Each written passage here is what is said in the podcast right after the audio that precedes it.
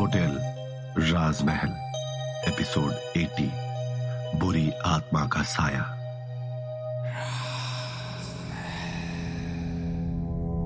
विशाल और निकिता को एक दूसरे के करीब देखकर दिव्या का दिल टूट गया। वो रोते रोते अपने कमरे की तरफ़ भाग गई और अपने आप को अंदर बंद कर लिया। मगर वो ये नहीं जानती कि ये सब कुछ एक गलत फहमी है। विशाल उसे मनाने के लिए बार बार उसे दरवाज़ा खोलने को बोल रहा है। मगर दिव्या उसकी एक बात नहीं मान रही। जैसा तुम सोच रही हो, वैसा कुछ भी नहीं है, दिव्या। प्लीज़ दरवाज़ा खोलो। विशाल ने रिक्वेस्ट करते हुए कहा, यहाँ से चले जाओ विशाल। मुझे तुम्हारी कोई बात नहीं सुननी। तुम सब लड़के एक जैसे होते हो। गलती तुम्हारी नहीं है, गलती मेरी है, जो मैंने तुम पर यकीन किया। जाओ जाओ उस निकिता के पास जाओ। दिव्या ने रोते रोते कहा, प्लीज़, एक बार दरवाज़ा खोलो Divya. No I hate you please दरवाज़ा खोलो। I hate you Vishal. I hate you but I love you Vishal ने चिल्लाकर कहा, और दिव्या को ऐसा लगा, जैसे एक पल को वक्त वहीं थम गया हो। उसके दिल की धड़कन एक पल में ही इस कदर तेज हो गई कि वो उसे बाहर तक सुन पा रही है। दिव्या को अपने कानों पर यकीन ही नहीं हो रहा है कि विशाल ने अभी अभी उससे क्या कहा है। वहीं अपने प्यार का इजहार करने के बाद, विशाल लगातार दिव्या को मनाने की कोशिश करते हुए कहता है, प्लीज़, एक बार मेरी बात सुन लो दिव्या। मैं तुम्हें इस तरह से रोते हुए नहीं देखना चाहता। बस एक बार मेरी बात सुन लो, उसके बाद जो तुम्हारा मन हो वो करना। दिव्या कुछ कहना चाहती है। मगर उसके मुँह से कोई आवाज़ नहीं निकल रही। उसे यकीन नहीं हो रहा कि अभी अभी विशाल ने उसके सामने अपने दिल की बात कही है। वो बात जो उन दोनों के मन में पिछले ना जाने कितने समय से दबी हुई है वो बात जो वो दोनों चाहकर भी एक दूसरे से नहीं कर पा रहे थे। आज वो बात विशाल ने इतनी आसानी से कह दी। मुझे पता है तुम झूठ बोल रहे हो। जाओ यहाँ से उस निकिता के पास। हाँ, बड़े आए। दिव्या ने नाराज़ होते हुए कहा, प्लीज़, बाहर आ जाओ दिव्या। हमें बात करने की ज़रूरत है। एक बार सुन तो लो, तुम यूँ ही रोए जा रही हो।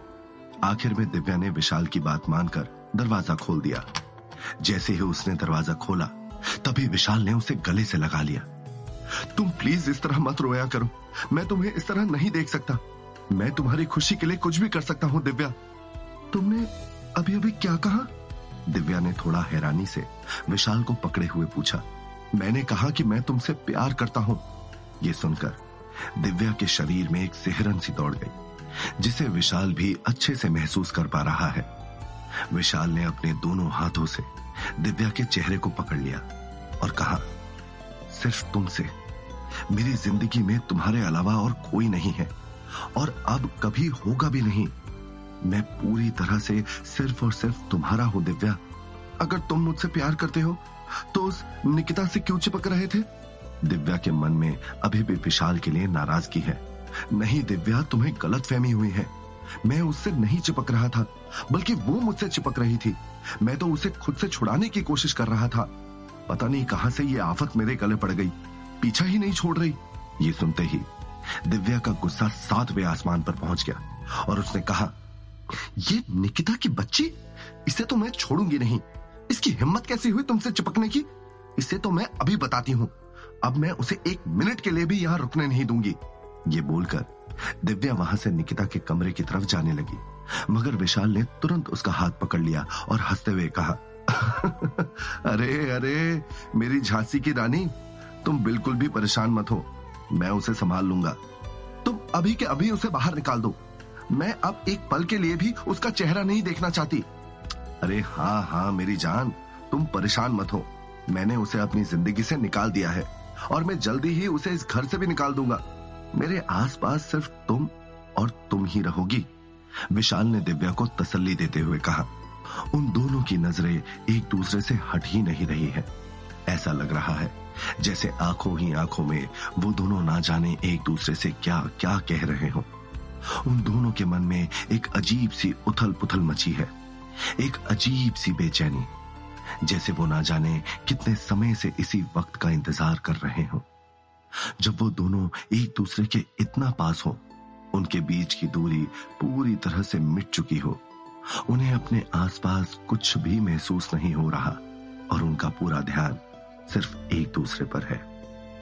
विशाल ने धीरे से अपना हाथ बढ़ाते हुए उसे दिव्या के कालों पर रख दिया। विशाल के छूते ही दिव्या को ऐसा लगा जैसे उसके मन को एक सुकून मिल रहा हो। उसकी खुशी, उसकी आँखों में साफ़ छलक रही है। विशाल दिव्या को देखते हुए धीरे धीरे उसके करीब जाने लगा। वो दोनों इस वक्त एक दूसरे के इतना पास है कि एक दूसरे के दिल की धड़कन और सांसों को महसूस कर पा रहे हैं। उनकी सांसों की गर्माहट जैसे आसपास सब जगह फैल गई हो। उन दोनों ने धीरे धीरे अपनी आँखें बंद कर ली। मगर इससे पहले कि विशाल के होठ दिव्या के होठों को छू भी पाते, दिव्या ने शर्माते हुए मुस्कुराकर धीरे से विशाल को धक्का दिया और कमरे के अंदर चली गई। अरे, दिव्या? विशाल ने अपना हाथ आगे बढ़ाया, मगर तब तक दिव्या अपने कमरे का दरवाज़ा बंद कर चुकी है। उसने मुस्कुराते हुए अपने हाथों से अपने बालों को सहलाया। विशाल ने धीरे से दरवाजे पर ही खड़े होकर दिव्या से कहा, अब थोड़ा आराम कर लेना मेरी जान। बहुत थक गई होगी तुम मैं चलता हूँ। और इतना कहकर विशाल मुस्कुराते हुए वहाँ से चला गया। वहीं अंदर कमरे में दिव्या की हालत कुछ ऐसी है कि वो कुछ भी समझ नहीं पा रही है। उसकी साँसें और धड़कनें काफ़ी तेज चल रही हैं। और उसने अपने सीने पर हाथ रखा हुआ है। उसने अपनी आँखें बंद करी हुई हैं और उसके चेहरे पर एक मुस्कुराहट है। मैं सिर्फ़ तुमसे प्यार करता हूँ, दिव्या। करता हूँ सिर्फ़ तुमसे सिर्फ़ तुमसे। उसके कानों में अभी भी विशाल की ही आवाज़ गूंज रही है। उसे सब कुछ किसी गहरे सपने की तरह लग रहा है। शर्माती हुई, वो अपने बिस्तर पर लेट गई और अपना चेहरा तकिए से छुपा लिया। आज ना जाने कितने दिनों बाद उसे ये सुकून भरी नींद आने वाली है। वहाँ पर लेटे लेटे दिव्या को भी पता नहीं चला कि कब उसकी आँख लग गई। तभी अचानक से एक झटके से उसके कमरे की खिड़की धड़ाक की आवाज़ के साथ खुल गई और दिव्या भी डरकर तुरंत उठकर बैठ गई। उसने उठकर देखा तो बाहर तूफ़ान आ रहा है और तेज हवा चल रही है। खिड़की धाड़ धाड़ की आवाज़ करती जा रही है। दिव्या को एहसास होता है कि बाहर हवाएँ बेहद तेज तेज चल रही है और वो खिड़की बंद करने लगती है। मगर हवा काफ़ी तेज है और खिड़की बंद नहीं हो रही। जैसे तैसे दिव्या ने खिड़की बंद की और वो अपने बिस्तर की तरफ़ बढ़ ही रही है कि तभी अचानक से उसके कमरे की लाइट अपने आप जलने बुझने लगती है। ये सब देखकर दिव्या काफ़ी घबरा जाती है। और उसे कुछ भी समझ में नहीं आ रहा कि आखिर हो क्या रहा है। वो तुरंत मदद के लिए विशाल को बुलाने लगती है। विशाल! विशाल! कहा हो तुम? मगर ऐसा लग रहा है जैसे उसकी आवाज़ विशाल के कानों तक पहुँच ही नहीं रही हो। ये सब देखकर दिव्या के माथे से पसीने की बूंदें टपकने लगी और डर के मारे वो थर थर कांपने लगी। वही उसे अपने पीछे किसी के होने की मौजूदगी का एहसास हो रहा है। जैसे कोई हर बार उसके पीछे से तेज़ी से गुजर रहा हो। ये पैरों की आहट ऐसी है, जैसे कोई हर बार उस पर नज़र रख रहा हो। और एक हल्की हल्की फुसफुसाने की आवाज़ उसके कानों में खुल रही हो। दिव्या ने डरते डरते पीछे मुड़कर देखा, लेकिन उसे वहाँ पर कोई दिखाई नहीं दिया। ये देखकर दिव्या ने अभी चैन की सांस ली भी नहीं थी कि तभी उसके कान में किसी के फुसफुसाने की आवाज़ आई। तुम्हारी मौत तुम्हारे करीब है दिव्या। ये सुनते ही दिव्या के होश उड़ जाते हैं और वो भागती हुई दरवाजे के पास जाती है। लेकिन तभी अचानक से उसके कमरे की सारी लाइट्स अपने आप बंद हो गई। डर के मारे दिव्या की चीख निकल गई। बाहर तूफ़ान भरी आंधी और पत्तों की सरसराहट की आवाज़ उसे अंदर तक डरा रही है। क्या हो रहा है ये सब? दिव्या की घबराहट अपनी सारी सीमाएँ पार कर चुकी है। उसकी आँखों से आँसू बहने लगते हैं। वो बार बार मदद के लिए विशाल को पुकार रही है, मगर वहाँ पर कोई भी नहीं आ रहा। तभी उसके कमरे की खिड़की धाड़ धाड़ की आवाज़ से ज़ोर ज़ोर से बजने लगती है, जैसे कोई उसको खटखटा रहा हो।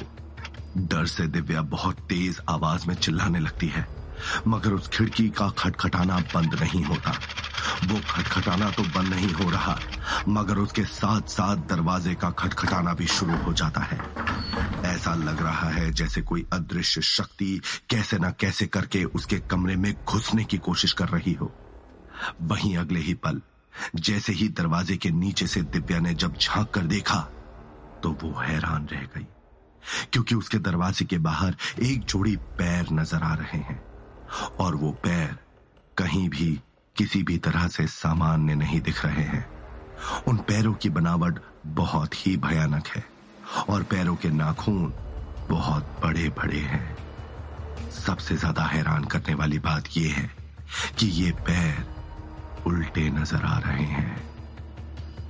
ये ये सब क्या हो रहा है? कौन है वहाँ पर? कौन है वहाँ? रो रो कर दिव्या की हालत बुरी हो रही है। घबराकर उसने अपने कमरे में रखे हुए टेबल को कसकर पकड़ लिया। विशाल कहा हो तुम? प्लीज़ आ जाओ। प्लीज़ मुझे बहुत डर लग रहा है। दिव्या ने रोते रोते कहा अचानक से टेबल पर रखा हुआ कांच का ग्लास अपने आप ही नीचे ज़मीन पर गिरकर टूट जाता है। डर के मारे दिव्या ज़ोर से चीख उठी और तुरंत उस टेबल से दूर हट गई। उसी वक्त अपने आप उसके कमरे में सारी लाइट्स काफ़ी तेज आवाज़ के साथ टूट टूट कर गिरने लगी और वहाँ ज़मीन पर बिखरने लगी। एक तरफ़ उसके खिड़कियों और दरवाजों का खटखटाना और दूसरी तरफ़ उसके कमरे में रखी हुई चीज़ों का अपने आप टूट जाना। दिव्या के लिए ये सब कुछ बहुत ज़्यादा मुश्किल होता जा रहा है। आखिर अब कौन उसे इस तरह से परेशान करने की कोशिश कर रहा है? आखिर कौन है जो इस कदर उससे नफरत करता है? तभी अचानक से उसके कमरे की खिड़की एक तेज आवाज़ के साथ खुल गई और उस खिड़की के खुलते ही किसी की जोरदार चीख उसके कानों में पड़ी। वो चीख इतनी तेज है कि दिव्या ने तुरंत अपने दोनों हाथों से अपने कानों को पकड़ लिया। उस खिड़की के खुलते ही सब कुछ पूरी तरह से शांत हो गया है। ऐसा लग रहा है जैसे तूफ़ान के बाद आसमान बिल्कुल साफ़ हो गया हो। बाहर से आती हुई ठंडी हवा की साए साए आवाज़ उसके कानों में पड़ रही है। दिव्या ने घबराते हुए अपने कानों से अपना हाथ हटाया और वो उस खिड़की की तरफ़ देखने लगी। मगर उसे वहाँ पर कोई भी नज़र नहीं आ रहा। क, क, क, कौन कौन है वहाँ पर? सामने आओ। मैंने कहा सामने आओ। दिव्या ने घबराहट के कारण चिल्लाकर कहा, लेकिन वहाँ पूरी तरह से शांति है। कोई भी उसकी बात का जवाब दे नहीं रहा है। लड़खड़ाते हुए कदमों से धीरे धीरे दिव्या उस खिड़की की तरफ़ बढ़ने लगी। खिड़की की तरफ़ जाते हुए उसके मन में एक अजीब सी घबराहट है। उसे ऐसा लग रहा है जैसे खिड़की के उस तरफ़ मौत का सन्नाटा छाया हुआ है। मगर फिर भी अपने सीने पर हाथ रखकर खुद को संभालते हुए वो जैसे तैसे आगे बढ़ रही है। खिड़की पर पहुंचकर उसने इधर उधर देखा, मगर उसे कहीं पर भी कोई नज़र नहीं आ रहा। जब उसने देखा कि वहाँ पर कोई भी नहीं है तो रोते रोते उसने एक गहरी चैन की सांस ली और अपनी आँखें बंद कर ली। लेकिन शायद यही उसकी सबसे बड़ी गलती हो गई। उसने जैसे ही अपनी आँखें खोली तभी उसके सामने ना जाने कहाँ से एक डरावनी आत्मा आ जाती है। उस आत्मा के बाल बुरी तरह से बिखरे हुए हैं और उसका बुरी तरह से चेहरा जला हुआ है। उसके चेहरे पर चमड़ी का नामो निशान नहीं है और जगह जगह मांस के लोथड़े लटके हुए हैं। ये बता पाना मुश्किल है कि वो कौन है, मगर उसकी आँखों के आसपास लाल घेरे हैं और उसकी आँखें पूरी तरह से गहरी काली है। वो गुस्से से दिव्या की तरफ़ देख रही है। अचानक से एक आत्मा को अपने सामने देखकर दिव्या ज़ोर ज़ोर से चिल्लाने लगती है। उसकी साँसें बहुत ज़्यादा डरे हुए होने की वजह से फूलने लगती है। विशाल को भूल जाओ। भूल जाओ उसे। वो सिर्फ़ मेरा है। तभी उस आत्मा की खतरनाक और भयानक आवाज़ पूरे कमरे में गूंज उठती है। डर के मारे दिव्या का पूरा शरीर कांपने लगता है और वो तुरंत वहाँ से भागने की कोशिश करने लगती है। मगर तभी अचानक से वो आत्मा अपना हाथ आके बढ़ाकर दिव्या का गला पकड़ लेती है। दिव्या के मुँह से अब चीख भी नहीं निकल रही और उसे ऐसा लग रहा है जैसे उसका दम घुट रहा हो। उसकी आँखें बिल्कुल लाल हो गई हैं और रो रो कर उसका बुरा हाल हो गया है। वो अपने दोनों हाथों से उस आत्मा का हाथ अपने गले से छुड़ाने की भरसक कोशिश कर रही है। मगर उसकी सारी कोशिशें नाकामयाब साबित हो रही है। तो क्या होगा इस कहानी में आगे? आखिर कौन कर रहा है ऐसा दिव्या के साथ? और क्या कारण है उस आत्मा का दिव्या के साथ ये सब करने के पीछे? क्या विशाल दिव्या का इस आत्मा से पीछा छुड़ा पाएगा? या उनका प्यार परवान चढ़ने से पहले ही खत्म हो जाएगा। ये सारे राज जानने के लिए आपको सुनना होगा। होटल, राजमहल, सिर्फ़ और सिर्फ़ पॉकेट एफ़ पर।